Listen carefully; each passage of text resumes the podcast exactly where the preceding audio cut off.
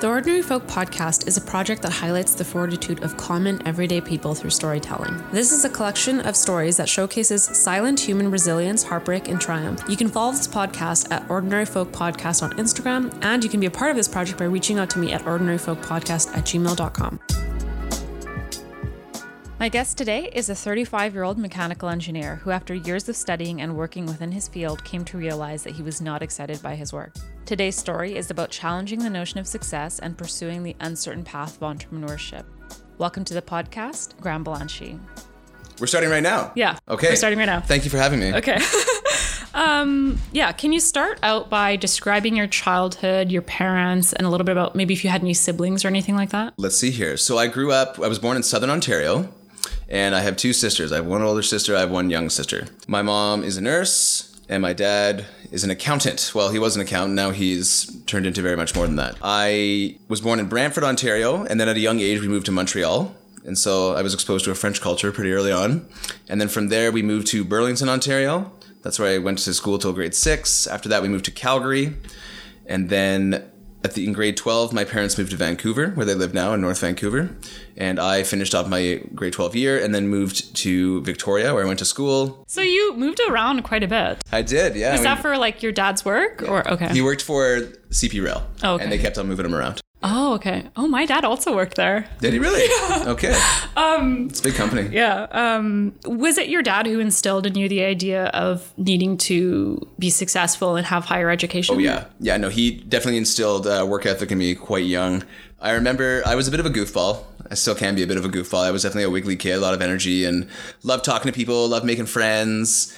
Didn't always pay attention in class, and I remember by grade one or two, I guess they approached my parents about that, and they were like, "Yeah, I know Graham's cool. We see a lot of potential in him. He gets along with everybody. He seems to be smart. Um, he's not really paying attention. He's not, you know, he's not really dedicated to his work." And so I guess they had some kind of conversation like that. And my dad came into my room one night. This is going way back. I'm probably six or seven at this at this point. And he had a piece of paper he had printed out on one of our. We, had, we had a computer pretty early on. This was like 1990 or something. And he had this thing printed out called "The Rules of the Game." And it was uh, oh god, I have to remember these. Number one was work first, then play. Number two was be neat and tidy. Number three was finish what you start. And that was it. And it was on my wall for 10 years. Okay, so your dad was like a profound influence on you. Yeah, he still is. And your character building. Absolutely. Okay. Did he sort of guide you into engineering or how did you find engineering like as an interest? You know, it was basically early on, I could tell that I was decent at math. Like my my older sister struggled with it, so I was kind of expecting that I might struggle with it. I had this idea that math was really hard, but my dad had me like on long road trips. He would have us doing like math in the back seat of the car. Like he'd be up driving and he would just like send out math equations to me, or like you know ask me, oh, what's 17 plus 14, and I'd be like, oh, 31, you know, and like and he would just do that over and over. And by the time I actually started studying math in elementary school, I don't want to compare myself to other people too much, but I could tell that I was well above average at that. And then when we started learning science later on, it was clear that I was getting really, really good grades without that much effort. And not everyone was. So, and I enjoyed it because not only was I learning about how the universe worked and how machines worked and how these things around us that give us the life that we have work, I was somewhat good at it. And that really reinforces liking something, you know, like when you, when you put a little effort in and it's, and you do well at it, it's fun. And so I kept on. So science and math early on were something that I enjoyed. And I, you know, I remember being in grade six or seven and knowing that I was going to clearly do something with science and math. So like really, really early on then. Really early on, I didn't know exactly what it was going to be, but I knew that I had a technical enough brain. I wasn't the best, by the way. There was also there was always the super brainiacs that were like there was always one or two people that were getting like the ninety nine percent all the time. But I was clearly good at it, and without too much effort, I didn't, and I enjoyed it. It was fun. I could do really well. So I know by yeah, by 10 or 11 years old, I was going to be something to do with science and math. And typically the advice is if you're good at science and math, one of the first things that comes up is engineering. That is something, especially once we move to Calgary. Calgary has a huge engineering scene because of the oil and gas there. So it's it's really really encouraged to study engineering when you're young. If you're good at science and math, being male helps, but it's not the only thing. but uh, it was kind of like I almost knew by grade eight or nine that I was like, okay, it's probably going to be some kind of engineering. And at first, I thought it was going to be electrical engineering, is what I would do. I mean, I can go on from there. In grade 10, 11, 12, like in high school, there was a, an electrotechnologies program, and I learned all about electronics and I learned about how electric power works and electric power distribution. We actually started studying physics at that point and like more advanced math. I wasn't as good at math in high school as compared to some other people, but I was still pretty good. When it came to physics and chemistry, I was like always at the top of the class. I loved physics especially. It was just it was so cool to learn about like the fundamental laws of the universe and how to predict the way matter interacts with itself. And it was just fascinating to know that humans have actually figured this out over a period of like a few hundred years to a thousand years or something like that. It's just amazing the history of it and everything. So I eventually it was clear I was going to do something with science and math. And for a long time, I thought it was going to be electrical engineering. And I applied for when it came to university time to apply for universities. I applied to probably ten different universities across Canada. Nine of them I applied for electrical engineering, and I got into a few pretty good programs. I also visited the University of Victoria, and a lot of people were like, "Oh man, the really really fun university is the University of Victoria. At the time, it was like one of the schools that was like easier to get into. That has since changed, and it was a beautiful campus and all these great stories of people having gone there and just having an amazing time. And I didn't even know much about Vancouver Island or Victoria at this point. And I visited there with my mom, and it was just such a cool, fun campus. And there was some kind of tour that had to do with the uh, astronomy department there.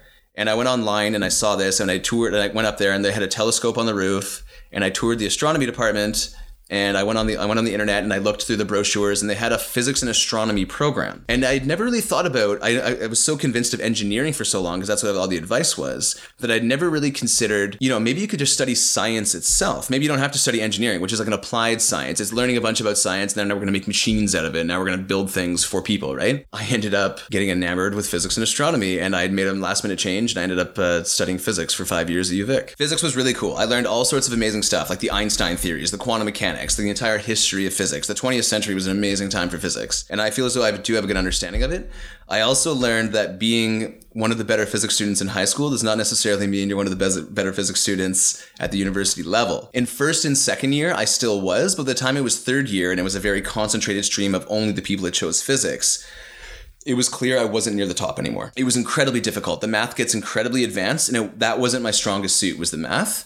And I actually got to a point where it was so overwhelming. Like third and fourth year of physics was so overwhelmingly difficult that I let go of any expectation of high grades and I was just trying to get through it. I'll admit, I, I did have a really balanced life. I was very social. I, li- I loved hitting the gym. I went through this entire period of like, I was obsessed with health and fitness and that kind of stuff. And I played music. Like, I had a really balanced life with lots of hobbies. I played sports. I went camping. To get really, really high grades in physics to the point where you might actually be able to go on and like study physics for a living you ha- like for somebody of uh, what I realized was my intelligence level, you have to dedicate all of your time to it. And even during periods where I did that, I didn't necessarily get good grades. Like I got B minuses and C pluses a lot of the time. Was this realization difficult for you to arrive at? Because I think I've heard this sort of this thing happen to a lot of high school students who do really really well in high school, and they assume that it's going to sa- continue. Yeah, it's smooth right? sailing. Okay. And, and some people bring up that excuse like, oh well, in high school was so easy, so you didn't know how to study, and that's why you didn't do well in university. And I see that all the time. That is totally a true thing. But in first and second, I did actually have very good study skills. My dad taught me all that kind of stuff, and and I took some courses and that kind of stuff too. So I was very always very organized about how I studied, when I studied, doing the assignments, asking questions. I did all of that. And in first year, before it got crazy difficult, I did get some pretty good grades. I still got A's and a few B's kind of thing. Like I was thinking, I was like, okay, cool. Yeah, this is really validating for me. Second year, it got more challenging. There was more B's than A's, but I was like, okay, still not that bad. By the time I was in third year, like it was just so challenging. And like basically like you're taking five classes at a time and all of them are just so hard. Like it's not like, oh, I have one or two really, really hard ones. The rest of these aren't so bad. Each and every one of them was a third year math or physics course. And they were like, everyone found it incredibly challenging. Like getting like an, an average of 30% on a midterm was normal. And then they would just scale it after. Every, like literally, there, was, there were exams where every single person failed. I got 11% on a midterm once. And I studied. I studied for a week for it and got 11%. Like it's just, this is like the hardest science out there kind of stuff. It's not just a matter of going over and learning some information and spitting it back out. It was like the fundamental laws of the universe and some of the math around that. And then the teacher's throwing you curveballs, and the professor's throwing you curveballs in these exams, trying to weed out who the geniuses are. And a few of those people did emerge. In fact, one of the funny anecdotes from back then is uh, there were two Grahams in my physics year. There were two Grahams. There was Smart Graham and there was Funny Graham. I was definitely not Smart Graham. I was Funny Graham. And Smart Graham is now a math professor. He did his PhD at Duke and now he's, I think, Memorial University or something like that. I've kept in track, I've not, not really in touch with him, but I've kept track of him a little bit because I was like, oh, I wonder what Smart Graham's doing now. Because he was like, he was one of those guys that even though it was all crazy hard and he did study hard, he was getting like straight A pluses no matter what. Like, and that's when I learned in university that There's a divide between intelligence. there is a difference in intelligence. I, I I'm grateful that I'm definitely above average, and I knew that from a young age. That I was like, okay, clearly I'm above average. Like I'm doing better than most people, and it's not that hard for me. But there is a difference between being above average and being a true genius. And it was like second and third year university, where I was like, I cannot compete at this sort of stuff when it comes to like the pure mathematical and physics, like brain churning and like an actual wizardry of the mind. I cannot compete with actual genius. And actual genius is a real thing that you have or you don't. And that's something I had to, it took me a long time to get over that, but I, that's when I learned it. People talk about, and this actually kind of bothers me these days. There's like this idea that as long as you work hard, you can do anything you put your mind to. No, you fucking can't. It's, it's no, you fucking can't. And like, actually, what it should be is you can do anything within your abilities. And there are certain abilities that you can improve with effort, but you're going to be naturally inclined at some of those more than others. And some of this stuff is really based on, like, to a certain extent, genetics. And I'm sure there's a nature versus nurture argument we can get in. But I eventually realized that studying physics for a living was just not going to happen for me because to do that, you definitely need to be like, like have a very high IQ. And I have a decently high IQ, but it's not at the level where I could be like a professor in physics. Like it's just not going to happen. And so that was really disheartening because if you're good at math and science, what do you do if like okay, so I said now I have this degree in physics. I managed to get through it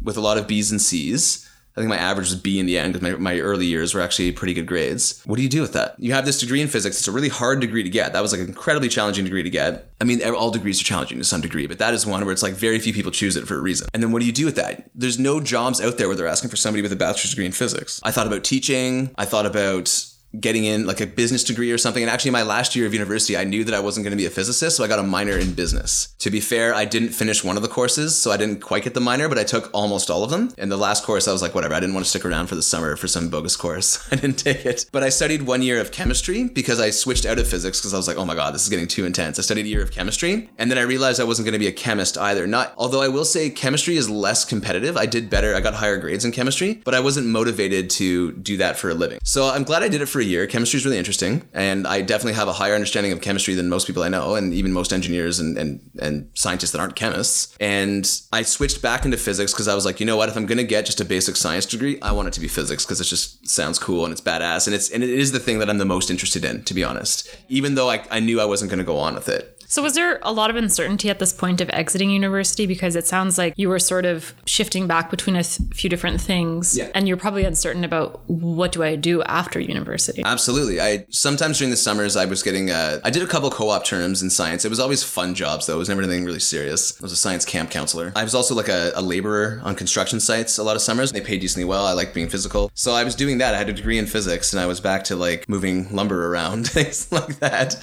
And my dad was introducing me to all his business contacts and he was trying to get me to talk to and he I was setting up meetings and getting advice from people and doing this and doing that. Eventually what ended up happening is I one of my good friends was doing a co-op term out in Ottawa and we were in touch and he had a spare bedroom in his in his townhouse. And he said, if you want this bedroom, it's only like $400 a month. Even with a minimum wage job, I could have afforded that. Long story short, I drove out to Ottawa and I moved in with him and I had a bunch of crappy jobs. I mean, they weren't crappy. Like it wasn't like torture situations, but like it was not using my degree at all. It was not something that you can build a, a real career around or anything like that, right? Temp jobs. How old were you at this point? 22? Were your parents uh, giving you the space and time to have this uncertainty in, in your life, or were they pressuring you to? No, they weren't. My dad definitely set me up with a lot of business, his business contacts to get advice, and he brought me to his like board meetings and stuff just to see what the environment was like. And I'm totally grateful for that. Like he actually, and to this day, I, I it's useful now more than ever. I would say some of that foundation I got early on. Yeah, so I would say yes, they gave me lots of space, and at the same time, I, my dad was I wouldn't say pressuring, but he was encouraging, and he was give, trying to give me opportunities as they came his as they came his way.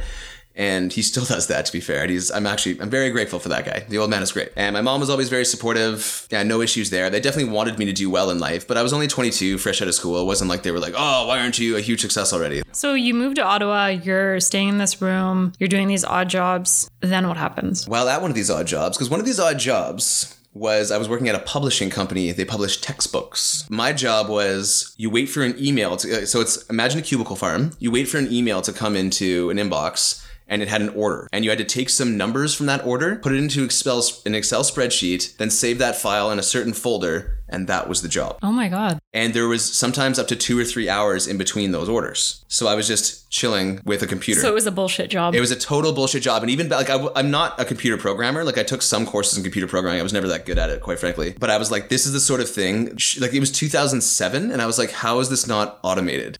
like what what is wrong with these people? They had a team of like four of us doing nothing but this, and so I was like, how is this not automated? Like some, I know, I, I knew people that could do it. I was like, I know tons of people that can program this in like two hours, I bet, and replace all of these jobs. You know, and you're like, oh my god, what does my life come to? Like, what am I doing? How long did you do this for? a month, and I'll tell you what happened. That's degrading to the soul. It is, and that's when I was just like, oh my god, like no. So I decided, okay, first the first few days I was just on the internet reading a bunch of bullshit. I was reading about, okay, let's let's learn more about weightlifting. I was super into weightlifting back then. Let's learn more about nutrition. Let's learn more about Ottawa itself. Let's learn more, you know, let's read sports blogs. Like I was just like all over the place, just on the internet. I was like, you know, what, this isn't that bad, really. I've read about a bunch of my interests. They weren't necessarily work related, but I was reading about whatever I wanted all day long, and occasionally an order would come in and I would process it. So I was like, okay, whatever. I'm paying the bills. I'm living with my best friend. We were having a lot of fun at night and everything, and it was all it was all good. So eventually I started looking for other jobs while I was at work. I came, so I, at first I was like, okay, we're in Ottawa, there's government jobs, right? So I'm looking up, I learned about the Nuclear Safety Commission. I was like, I was a physics degree, like maybe like the Nuclear Safety Administration, like maybe there'd be some work there. And there kind of was. But eventually I came across this program from Natural Resources Canada that said, if you are a new grad and you're under the age of 30, we have this program where we will pay half your salary up to a certain amount if you can find somebody doing research within our mandate. And their mandate was like, you know, forestry, minerals, water, and the last one was energy. And I was like, physics could apply to energy.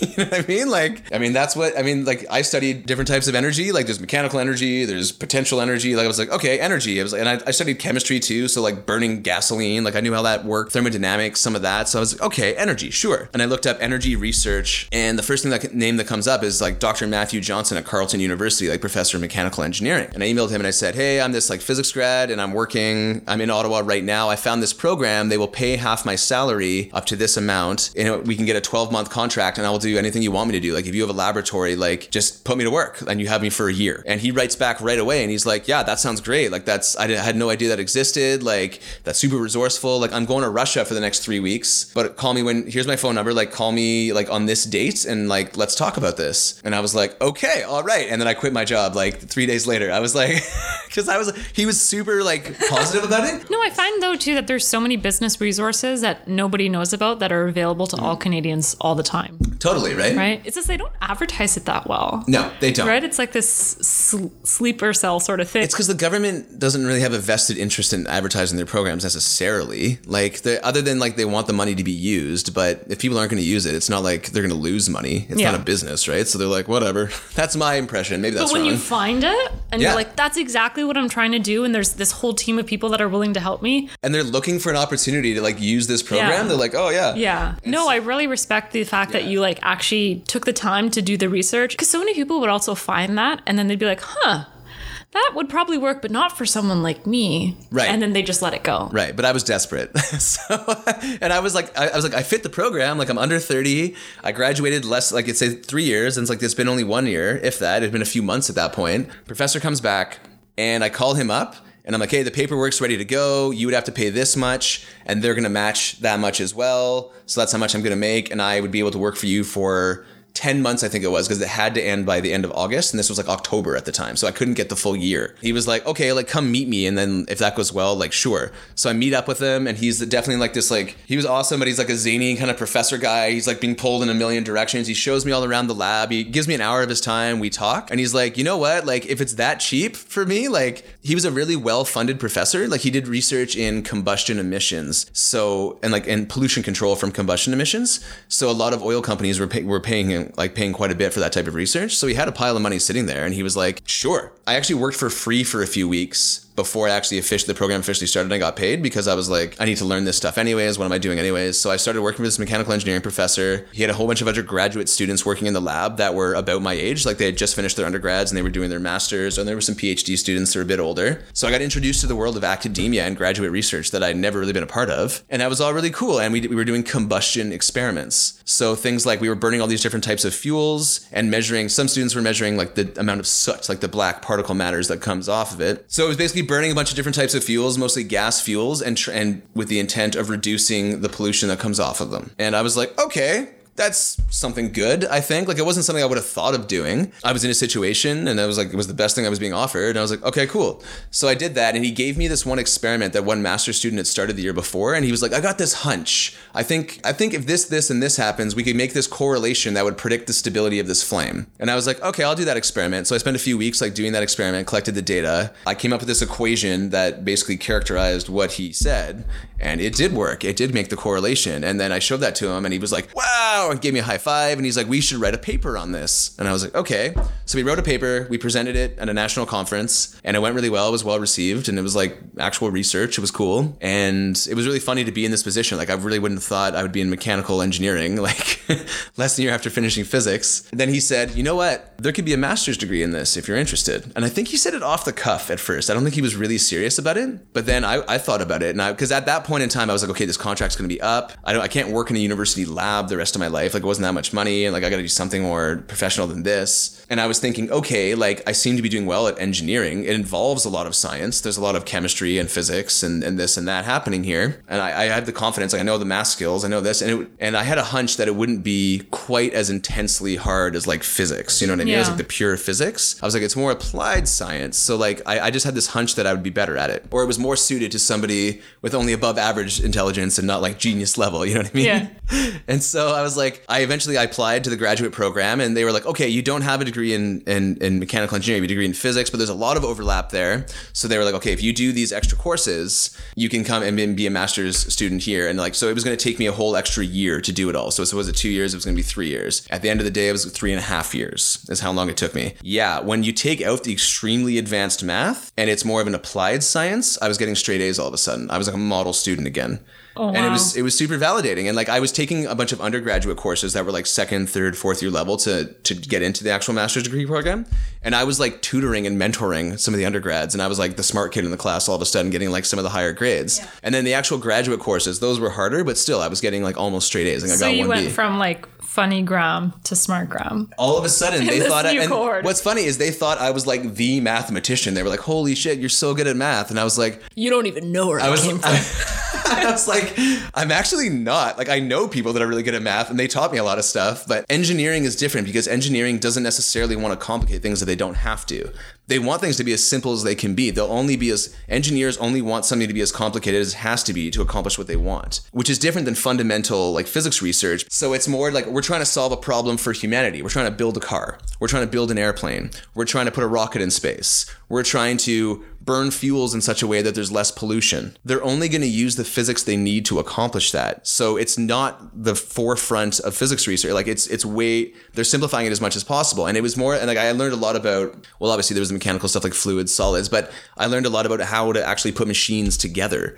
Like oh, I learned I learned about bolts and nuts and stuff like that and how to actually like carve something out of metal using different machines. I was buying hunks of metal and then designing parts on a computer and then actually like using machines to create what I wanted and then put together something that actually worked. Like it was it was totally different and I I wouldn't say I was the best at it. Like when it came to the math and the physics side of engineering, I was definitely one of the better ones. When it came to the actual like building things and, and using your creative brain, I wasn't the best, but I was good enough. I got through the master's degree, super challenging, but I got through it. Writing the thesis was the hardest part. Anyone who actually writes a master's thesis, I have tons of respect for you because it's super hard. I basically spent a year alone in a laboratory conducting experiments and writing it up and it was super tough. Like it's it's a hard thing to get through. What made it so tough? You have a certain amount of time. You're not making, you're not being paid very much, and you have and and in my particular situation, my professor got a bunch of money from a huge corporation to do a particular experiment that I ended up doing for my master's thesis, and I only had a few months to get it done, and I had to build a really really complicated experimental apparatus involving like lasers and fuel systems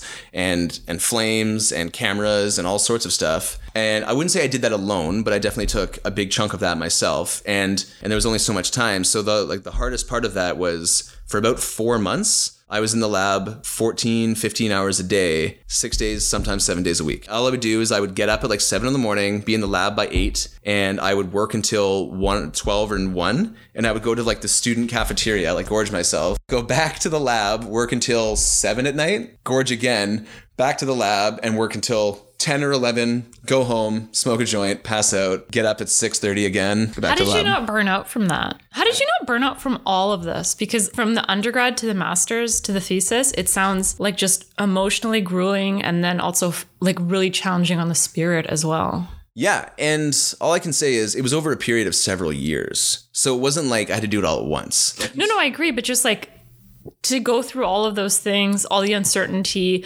feeling maybe inadequate during your undergrad, then going through all this uncertainty, finding this program, falling into your master's degree, and then well something i've left out till now is during the worst of it i definitely had insomnia. Like there were periods of time where i could only get a few hours of sleep a night and i got very very good at power naps and that's how i got through. There were times i just tossed and turned couldn't get to sleep. I might get a few hours of sleep fitful sleep feel like shit all day long. The one time i went to the doctor about it uh, they prescribed anti antidepressants. And they were like i was like i'm having trouble sleeping. I feel like shit all the time. And the doctor goes well are you depressed? And on that particular day, I had barely slept in days. So I was like, I think so. You know, like, I don't know. And so, and then he was like, okay, well, I'm, I think the depression is causing your insomnia. And I was like, and in my head, I'm like, no, I think it's like the chronic stress, but, and like the anxiety and like just like the, not only did I have a massive workload at various points during this, but it was also like the questioning of why the hell am I even doing this? Where is this going? That kind of stuff, right? So there's like this that keeps you awake at night.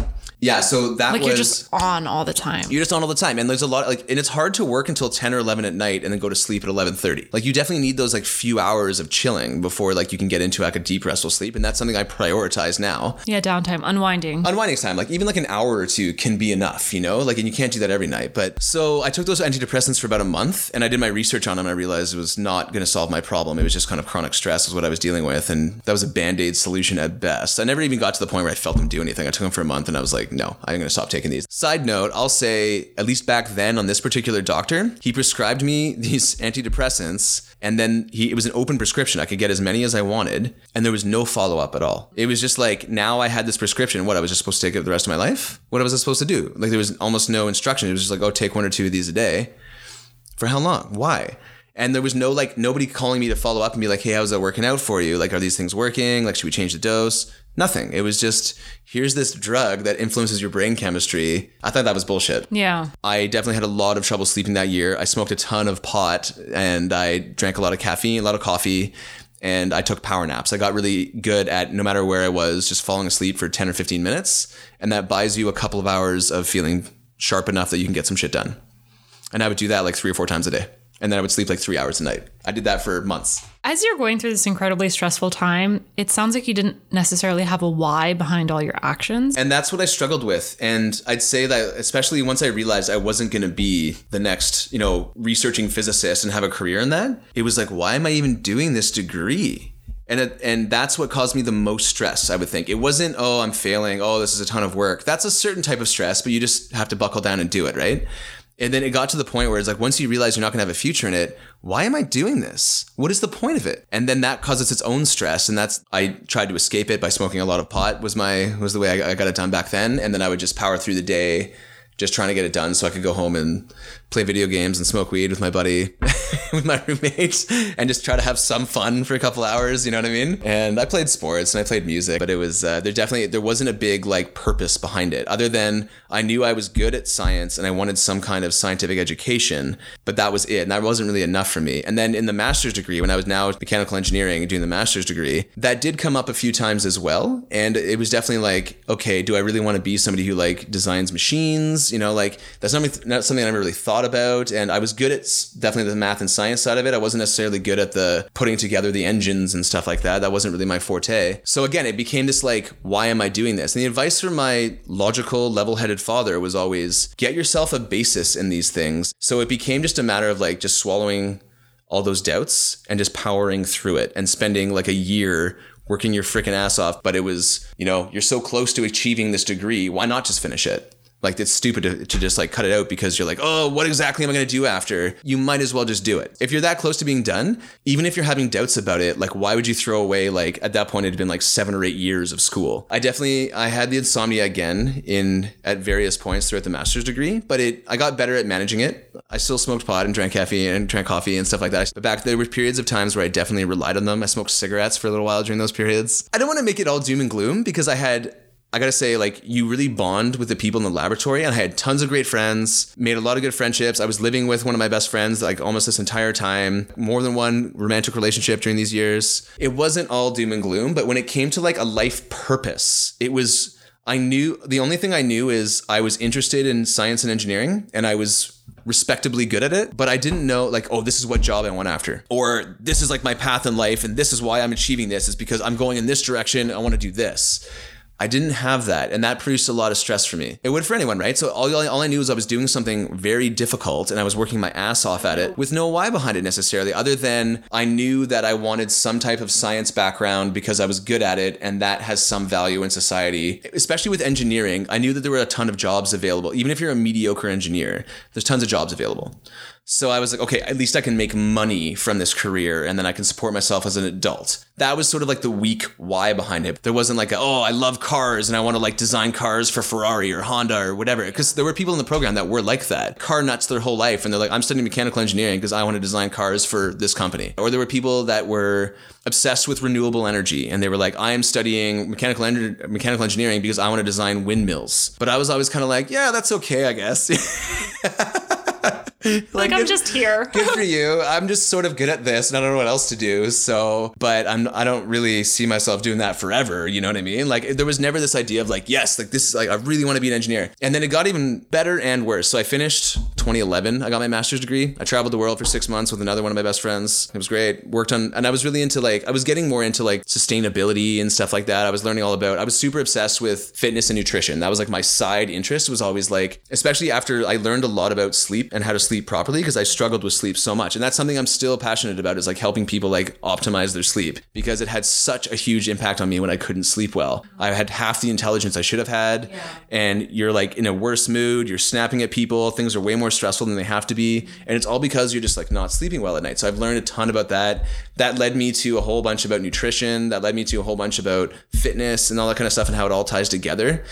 So I became this like total health freak. And then all of a sudden I have this like degree in mechanical engineering and a degree in physics, but I'm also like a health freak. So I was like, how do I put this all together? I just don't understand. Like it's I don't want to build cars. Like I don't care about that. So what did I what did I end up doing is I I worked on a couple farms after like I volunteered to work on a farm in New Zealand. And then we traveled around and I and we did that kind of stuff. I when I got back to Vancouver, I definitely got right into like a healthy lifestyle, and I, am very into the paleo movement. Is what I got into, like paleo and primal, like the Primal Blueprint. Mark Sisson was one of my favorite authors from that. And so when I got back to Vancouver, I like set up my healthy lifestyle, but at the same time, I was like, okay, I got to become an engineer. That's sort of my background. If I'm going to make money, that's what I got to do. And I thought about getting into sustainability because that was the closest match. It was sort of like, okay, let's produce a planet that humans can live on for, you know, sustainable periods of time, whatever that means. You know, I was thinking, okay, like something where, you know, the waste we produce is equal to what we're, to what we can actually manage. And like, you know, I was like, okay, so that's helping people live this like healthy lifestyle.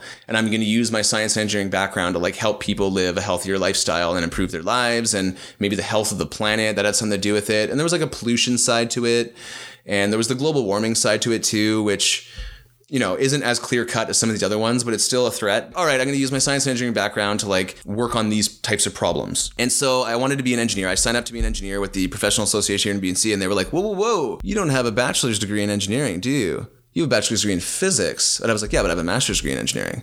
And they were like, that doesn't matter. All that matters is you need to have a bachelor's degree. That's what gets you your license. That's a curveball for yeah, you. So I had to write eight extra exams over the next, I did it over a two or three year period while I was working full time.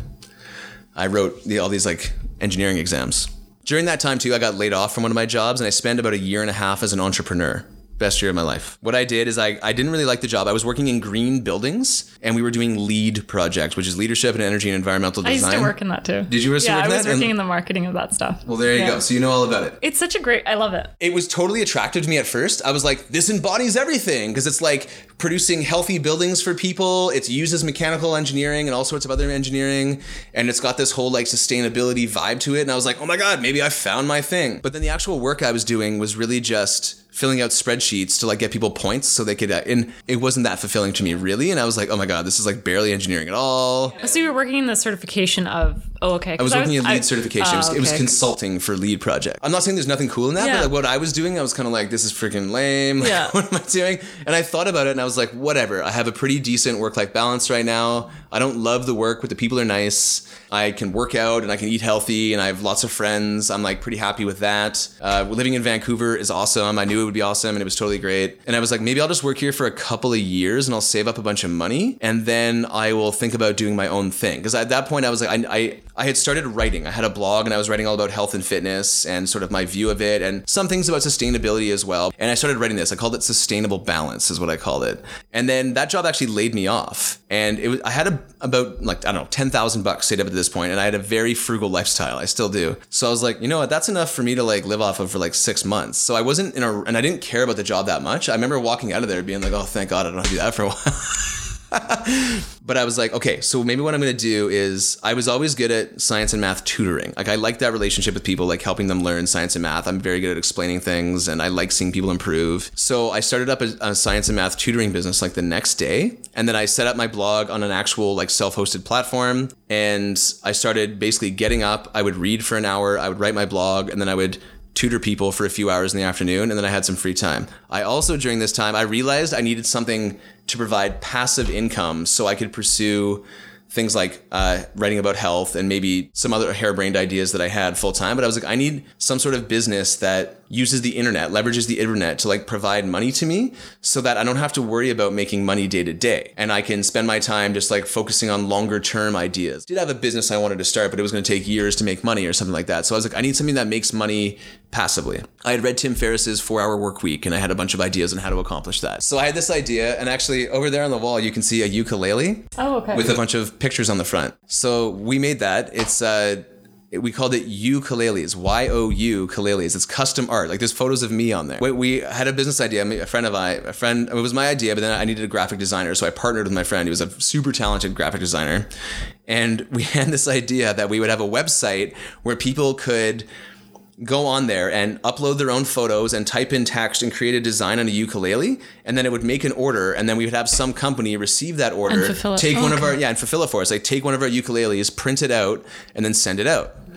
And we spent like two, a year and a half on that basically two years. Before we for various real, real reasons the uh, the manufacturing of it was way too challenging and we were never really happy with the product and it was always going to be way more expensive than we wanted. And i tried for so long to uh, to fix that but it didn't really work out in the end. And i went broke. There was a teacher strike and i lost all my my students and i went broke. So i ended up taking a job as an energy manager. I had i'd done some energy audits during this period of time as i worked part-time for a consulting firm during this time as well doing energy audits which is like you just go in and figure out where you look at people's energy bills okay where's your energy going this is for like commercial buildings and stuff like that like office buildings apartment buildings um, what easy things can you do to save energy like it was kind of boring but it was easy and it paid okay and it was kind of flexible so i did that kind of stuff Were you sort of defeated at this point? I was at a low point because I definitely I went into this entrepreneurship thing like super excited. I was like, I'm in control of my life. I'm living in line with my values. I've got these ideas and I'm like trying to create them. You know what I mean?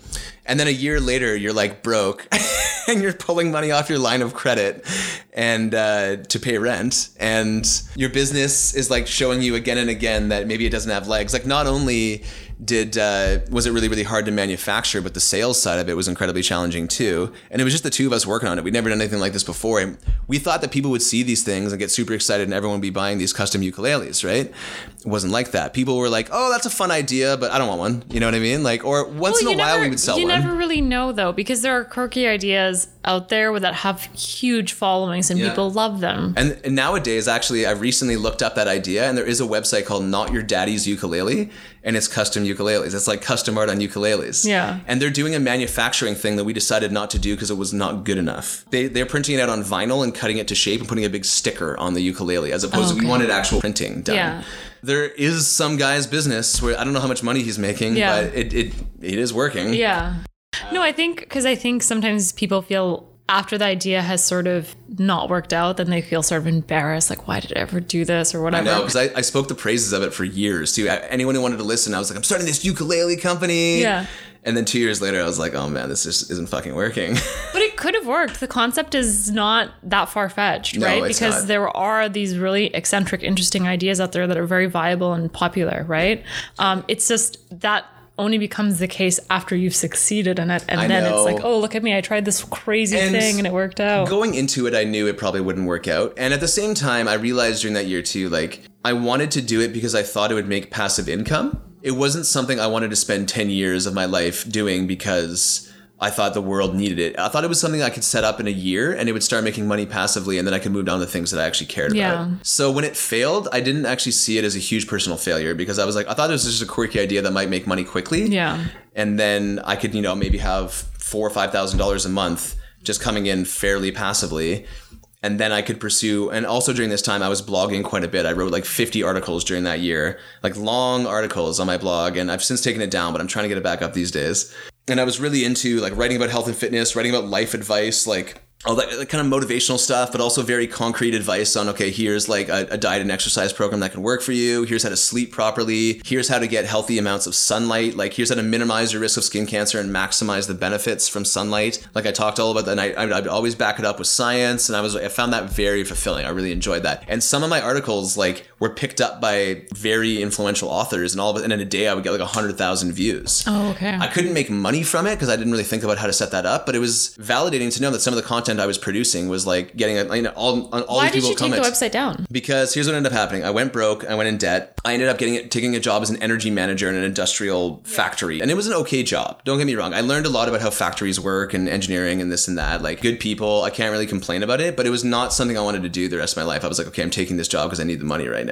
Once you have a full time job, writing because I was putting out like big ass articles once a week. And I just couldn't do that while working a full time job. And I was still doing those engineering exams as well. So months at a time would go by without me writing anything. And eventually, and like I had to pay for the hosting, I had to pay, like, and so I did a two year contract at that job. And then I left. And I had this idea that I was going to be a farmer. I was uh, really interested in farming. I still love farming. I want to be a hobby farmer, though. I don't want to be like a career farmer and I was going to move to Victoria. I was going to figure out how to become a farmer once I got there. And all of a sudden, I had to pay 300 bucks for the next like year of my website. And I was just like, ah, I'm kind of broke. I don't want to spend this money. So I saved it. I backed it up. I have all this, all the content. And I wasn't really into the, the name sustainable balance anymore. I wanted it to be more like my, just like grambalachi.com or something like that. And that's, if I do it again, that's the way I want to go. So ukuleles had failed during these two years. Like I, like I took the job, but still worked on ukuleles. Eventually we were like, okay, we're to like stop doing this.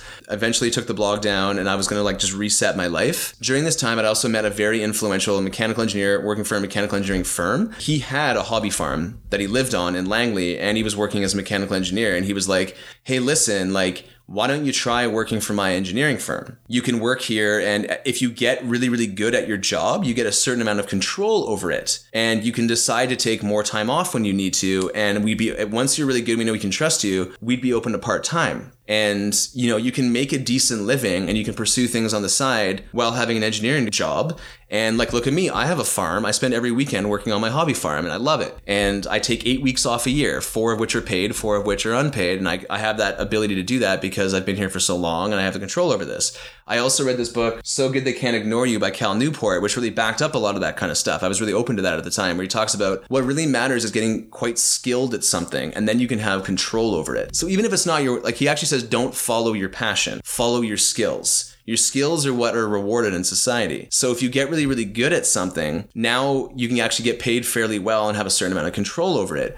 So I took that on and I was like, okay, maybe if I do get pretty good at engineering, I could, you know, have a part-time job that pays the bills and I could pursue all these things outside of that and that kind of stuff. But I knew that it wasn't going to happen right away. So I took this job and I finally became a professional engineer. During this time, I finished those exams. I became, I was already an engineer in training. I'd finished all those exams, but then to actually become a professional engineer is a whole other thing. So I spent about two year, two and a half years doing that. And that only happened earlier this year. And once I saw that professional engineering thing come in the mail, it hit me that it still wasn't really what I wanted to do. Oh. You know what I mean? I never loved the work. It was it was okay. Like it was, you know, like it was a very traditional place with a very set path in life where you're a mechanical engineer, you work on municipal projects. You work on projects where we're going to get pumps for a pump station. We're going to get pumps for a wastewater treatment plant. And don't get me wrong, I've learned a ton about how cities work and all the and all the different uh, the systems involved in in how municip- municipalities actually provide services to people. That's basically like our clients are like cities and like all the underground pipes, all the electrical systems, all the mechanical systems, all the the civil engineering that goes into it, the wastewater treatment plants, the water treatment plants. That's the kind of stuff this company does. But ultimately, you're at a desk, you're using Excel spreadsheets, and it's it's okay. You know what I mean? Like I never loved it though. I was like, okay, I'm learning a lot. I'm getting paid okay. Like it doesn't pay super well if I'm being honest, but like it pays okay. I've been more than able to pay the bills and everything. At no point was I ever passionate about it. And then once I once I got that professional engineering certification, I started having a bit of a crisis again and I was like, this is not the path that I want to be on. And it was like it was insomnia again. I was having like struggling to sleep. It also happened a few months before that, but I was like, get your PEng and then you're going to deal with this. And so I kind of like put it punted it down the road for a few months and then I got it. I'll admit when I when I finally saw it and how much effort I'd put into it, like it was like 10 years of effort to get this friggin' thing. I like I cried. Yeah. I broke I, I don't cry. Like I'm not a crier. And I broke down and I cried alone in my apartment looking at this thing because I did not expect to get it so soon. Like usually like, oh yeah, it's four months by the time you get it. And it was only like three weeks. So this thing came in the mail and I was like, oh, what the hell is this? And I opened it up and I was like, oh my God, I fucking finally did it. Yeah. No, And- I, I can imagine why you might cry because you are probably one of the very few people who stumbled into a professional engineering license rather than, Yeah. you know, steadfast, like, oh, this is exactly what I want. This lifestyle and everything about it is exactly what I want. Where Yeah. you're just kind of like meandering and you picked that up on the way, but it just it just of kind work. of like took opportunities as they came up, and it was never something that I was like, oh, slam dunk, this is what I want to do with my life. It was always like, well, okay, cool, I'll try it, and I'll get to this point, then I'll reconsider. And I would be committed for that period of time, and I would work hard. And once it happened, I was like, oh my god, like. I'm actually an engineer now. Like, is this what I want to do? Mm-hmm. And I was like, what about all these other things I'm interested in? And what about entrepreneurship, all that stuff? Like that year and a half of like having control of my lifestyle and like the excitement of starting up businesses. And I was and I was comparing myself to people. Like some of my friends have started companies and they're doing well with it. Not everybody, but some, you know, some of them are. And I would I was I would be envious of that and just be like, oh man, I wish I could have a creative idea. Rather and, than this PEng. you know, you know, like it's almost boring just to be like an engineer working for a company. Like it's a it's a safe, steady, whatever career, and there's science involved, and sometimes it's pretty interesting. But a lot, it's just a it's a safe kind of low risk career where you get you know what your life path is. You're like, okay, we're gonna pursue these types of projects. These this is my skill set, and you can expand your skill set slowly over time. And I look at the people who are 20 years ahead of me and I'm like, is that what I want? Yeah. And it's like, no, it's not. Like this is totally boring to me. Like if I'm being honest. Yeah, because this is kind of a weird thing to say too, because there's so many like, you know, men and women who are probably like 18 or 19 thinking, if I could just get that PEng, if I could just get that mechanical engineering degree, I would be so happy. that's all that I want. You know, that's all my family and whatever. It works for me. some people. Yeah. But I guess I don't know. And it works for some people and to them I say kudos. Like we need engineers in society to figure out, okay, where we're gonna put this pipe. What size of pump do we need? Yeah. You know, like, okay, and like and you sign off on this, and there's a whole bunch of cool stuff about engineering, like the protection of the public, right? Like that is the number one tenet. Like if you know that there's a risk and you don't say anything and something happens, you're like legally you're like legally responsible. Yeah. There, so there is some cool stuff, and we need that those types of people. But I just had this feeling, and I just knew from my experiences, I haven't done this. I was like, it just didn't jive with my personality to be somebody who showed up into an office every day and you know took whatever took the work that came in the door and you know designed similar stuff over and over over a period of Yeah. year like i was just like and quite frankly the earnings potential is not credible unless Yeah. you become the president of the company and you're like Yeah. or something like that Yeah. and I didn't love it. And I was just, I was like, I was not, I was 34 when this happened, and I wasn't, you know, earlier this year, and I just wasn't ready to like just lie down and just take that the rest of my life, you know. And then, okay, cool, I go home at night, and you know, one night a week I do whatever fun activity I want. Other nights a week I do chores, and I, you know, smoke pot, and on the weekends. I, you know, I try to have some fun. I go out a bit. I go, you know, like I just wasn't ready to just accept that's my life. Yeah. You know, like I Yeah. couldn't do it. I was like, I would, to me, even though society would look at me and say I totally had my life together. Yeah, exactly. I felt like a failure. Like I was struggling with it. Like I literally was like, I'm a failure. Like this isn't the life I want. I failed myself. I didn't fail society because Yeah. like I was supporting myself. I was not a yeah, in a lot I of was ways, producing you were value. very you were very very successful but then you had this deep sadness within inside of yourself because that success that you'd had wasn't in the direction that you wanted it No, it wasn't. It wasn't. It, it wasn't fulfilling my need for creativity. It wasn't fulfilling my need for like innovation and like and doing something. And it wasn't fulfilling my need to like, even though it was helping people, I really like having more of a direct connection with people and serving them directly. So I ended up celebrating by going to Colombia because I got my PEng. I was like, finally, that's all behind me. And I went to Colombia for almost a month. I had a great time. I traveled with this friend of mine and we had a really good time and uh, got back. And I was immediately, I got back and they were like, yeah, we don't actually have any work for you right now. So we're going to send you out to do 12 hour shifts out at the airport where we're drilling holes for a geo exchange system. And you're just going to write the same report every day and watch them drill holes. So it was all right because it was Thursday, Friday, Saturday. I would do 12 hour shifts. I'd have 7 a.m. to 7 p.m. Thursday, Friday, Saturday, and they were paying me for the full 40 hours a week. So I only had to work three days a week, but it was like the entire freaking day. And I had four days off a week, and this went on for months. So I had a lot of free time to be like, what do I really want to do with my life? And I started reaching out to everyone in my contact list that I could think of, like people I hadn't talked to in a long time that I had talked to about business things in the past. I was talking to my dad a lot. I talked to the president of whole like presidents of startups and stuff like that. I was like, I really want to get back to entrepreneurship and like do something creative. Talked to all sorts, yeah, sorts of presidents and met up with them. They gave me all sorts of advice. It was varying advice. I didn't take all the advice, but I, I definitely wanted to hear it and see where they came from. And I thought about going back to school. I was maybe I was like maybe mechanical engineering is what's boring. Like I don't care about pipes and pumps and shit like that. Like maybe I should go to electrical engineering because electricity is at least like cool. Like like computers and like electronics are like a cool thing. So maybe that's like that's what I'm missing. So I was like, do I go back and do another freaking degree and become an electrical engineer instead? And then I was like, oh my god, that would blow all my money, and I'd be like 40 by the time I was done. And I was just like, ugh, like I don't even want like I was just like, oh my god, like I can't believe I'm in this position. This sucks. And I thought about getting an MBA that still like comes out to like a master's of business administration that still pops into my head once in a while. Eventually, I was just so overwhelmed by choice, and I, and I was setting up meetings all the time with people, learning from them, like their their life stories, what their careers were like. Like I learned about the position of product manager. I've read several books on it now, which is sort of like a, a more creative position in the technical field. And that's something I could still do, I think, as being a product manager for something cool. And eventually I hired a career coach, and we've had a, a five or six sessions now. We have my final session coming up soon. And something that she helped me do was like, okay, here, we got to figure out what really matters to you. And then in the future, when you have a decision to make, you figure out does is this in line with my values or not? And so I have it here now. This took me like months to actually like, and it's not finalized, but it's Yeah. like pretty good. And so I have these different things, and so I realize what I really care about, and like some of the, the health freak stuff.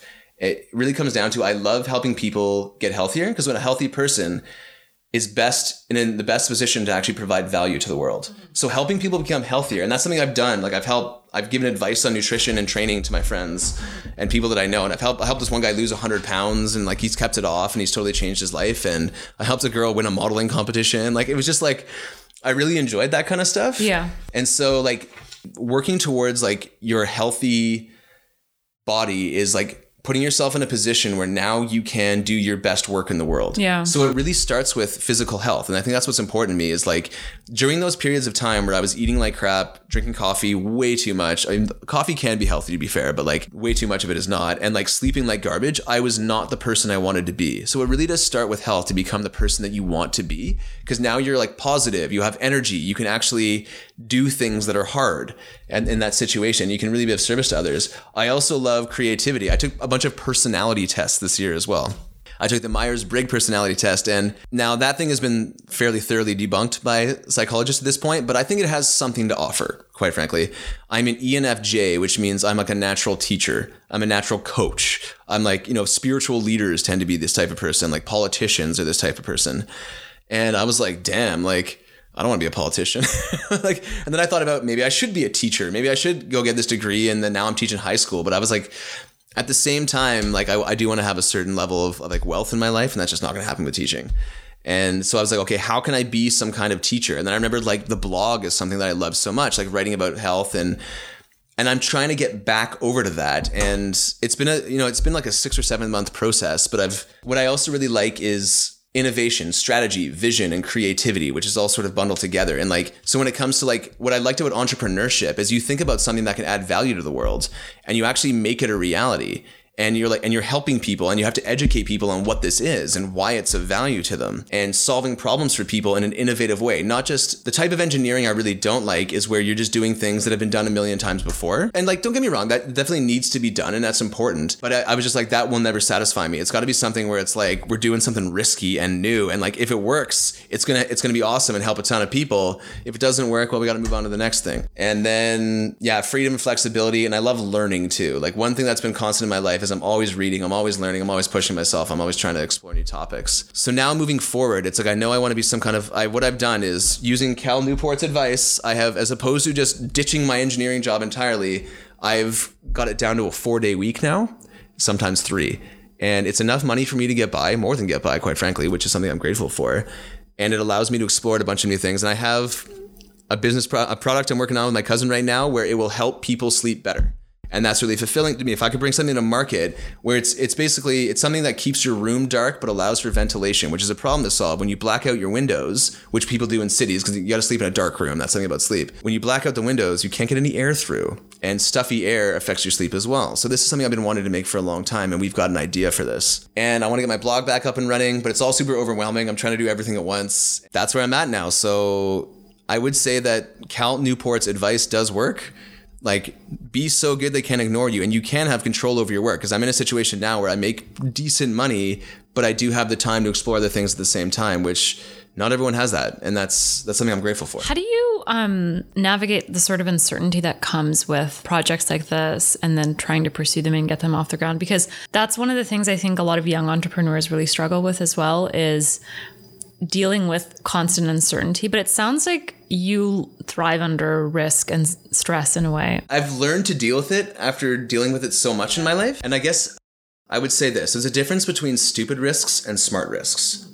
If the downside of the risk you're taking will ruin your life for an extremely long period of time, don't do it. If the downside is pretty minimal and the upside is huge, that's the kind of risk you want to take. So, right now, what I would say if you want to be an entrepreneur, start working on your ideas before you quit your day job. Save up as much money as you can. Be frugal. Like, don't buy a bunch of shit you don't need. You don't need new clothes all the time. You don't need to go out to restaurants all the time. You don't need to blow a bunch of money on alcohol. It's like, don't do these things. Save up as much cash as you can. Get yourself a year or two of expenses. And then what you can do at that point is then now if your income drops because you're pursuing some other idea, it doesn't matter. You have tons of money sitting there. Like, it's not like you're going to be on the street anytime soon. And you give it a year and like you still have money left over at this point. And you now know if your product is going to work or your idea is going to work or not, or you at least have some kind of evidence towards this and like work your ass off on it. Like don't just sit around being like, "Oh," and I've seen this too where people quit their jobs and have a pile of money sitting there and they say they're going to do something after a few weeks of chilling and then that few weeks of chilling turns into months. No, don't even give yourself a break. Like maybe a day or two, but like go for it, you know what I mean? And really make an effort and don't be afraid to fail. Like if something's embarrassing, that's good because you're going to get feedback to make it better. I would say just like limit the downside. One of the one of the things I've found out about this is this is a Tim Ferriss thing to do is you identify what your fears are. You write it write it down like, "Oh, I will run out of money and have to leave, you know, move out of my apartment and be on the street." And then you have something that minimizes that potential risk. And you're like, okay, so back my first time when I was being an entrepreneur, I was like, well, I can tutor a few hours a week and that'll be more than enough to pay rent because you actually can charge quite a bit tutoring if you're good. So that minimizes my risk. I'm not making a full time income, but I'm making enough to pay rent and I can buy groceries. Like it's not that big of a deal. Even if the worst thing happens, okay, what's the worst thing that can happen? I have to borrow money to pay rent? okay, that buys me a month or two. Do I have to ask my dad for some help? I'm grateful that he exists and that he can do he can help me. Do I have to move back into my parents' house? Like at no point am I going to die, mm-hmm. even if the worst case scenario happens. So that's a risk that you can take. If the worst case risk is that like literally if you have like a family and a giant mortgage and if you lose all that you're like in a seriously bad position, well then you got to really think about how you're going to navigate that. But that's what I would say is managing risk is important. It's not just like I'm not saying like everyone quit their jobs and go after your dreams. I think you have to take it one step at a time and be like, okay, like what do I want to accomplish here? How can I test this without completely throwing away everything else I have in my life? And then you make a little bet. You try it, give it a concerted effort for a while. If you're starting to make money off it, then you can think, okay, maybe now I can get rid of it, the other thing I was doing. And then even still, it's like don't burn your bridges. Like you may have to go back to what you were doing before. Like it, that's what I mean by managing the uncertainty and the risk of it is like look at your worst case scenario. And is it really that bad? You know, like we live in freaking Canada here. It's not that bad. Like even if I went broke, there's so many friends and family I have. They're not going to let me starve on the street. You know what I mean? like it would be embarrassing. Yeah, but even despite that, I think the way you've sort of like you have your four days on, and then your other days that you can focus on other projects, you're in a pretty good situation I think to so too. Sort it all out and figure it all out for yourself. Yeah. Right. Okay. So just to close this interview, I wanted to give you some time and space to give any last pieces of advice that you think might have been useful to you, you know, 10 years ago, 15 years ago when you were first starting down this journey. Because the one sort of theme I'm picking up from your story is you were never clear with yourself about what you exactly wanted out of life. And that caused you to kind of, you know, um, go into all these other paths that didn't necessarily align with your core values. true. So could you kind of expand on that a bit more? I could. And something if, you know, I was talking to somebody in, in grade 12 today, and this is something I've actually done the past couple of years has gone into grade 12 classrooms and talked about science and engineering careers and what the options are. Is I think now, and people grow and they learn and they make different decisions as they get older. But start keeping track of what's important to you at a young age. What interests you? Why? And ask yourself, why does it interest me? And when you start to think about what you want to do with your life, why, you know, like, oh, I want to be a firefighter. Why? And you really like this Simon Sinek has this offer, and I've never actually read the book, but he has this video where he talks about start with why.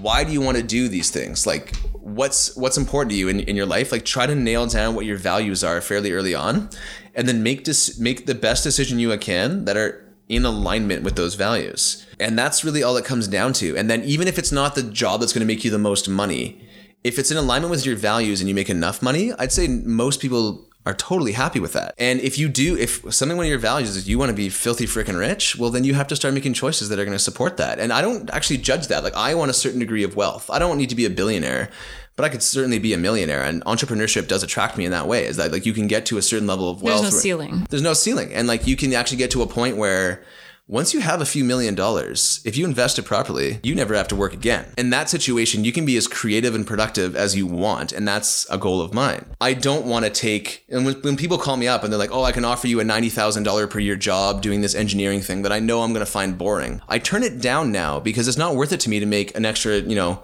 10, 20 grand a year mm-hmm. and give up all my free time to do Yeah. that. It's not worth it right now because I would rather explore these opportunities that could explode my wealth. That's way more important to me. Yeah.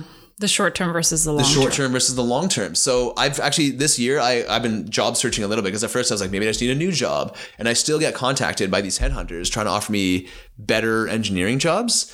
And I say no because I would lose the flexibility that I have in my current job. The flexibility is more important to me right now. Yeah. So it's not even like I've turned down jobs that offer me hundred thousand dollars a year, which is more money than I've ever would like, I've ever made. And I've been saying like no because that would be a fifty hour work week, and I'd be exhausted all the time, and I would.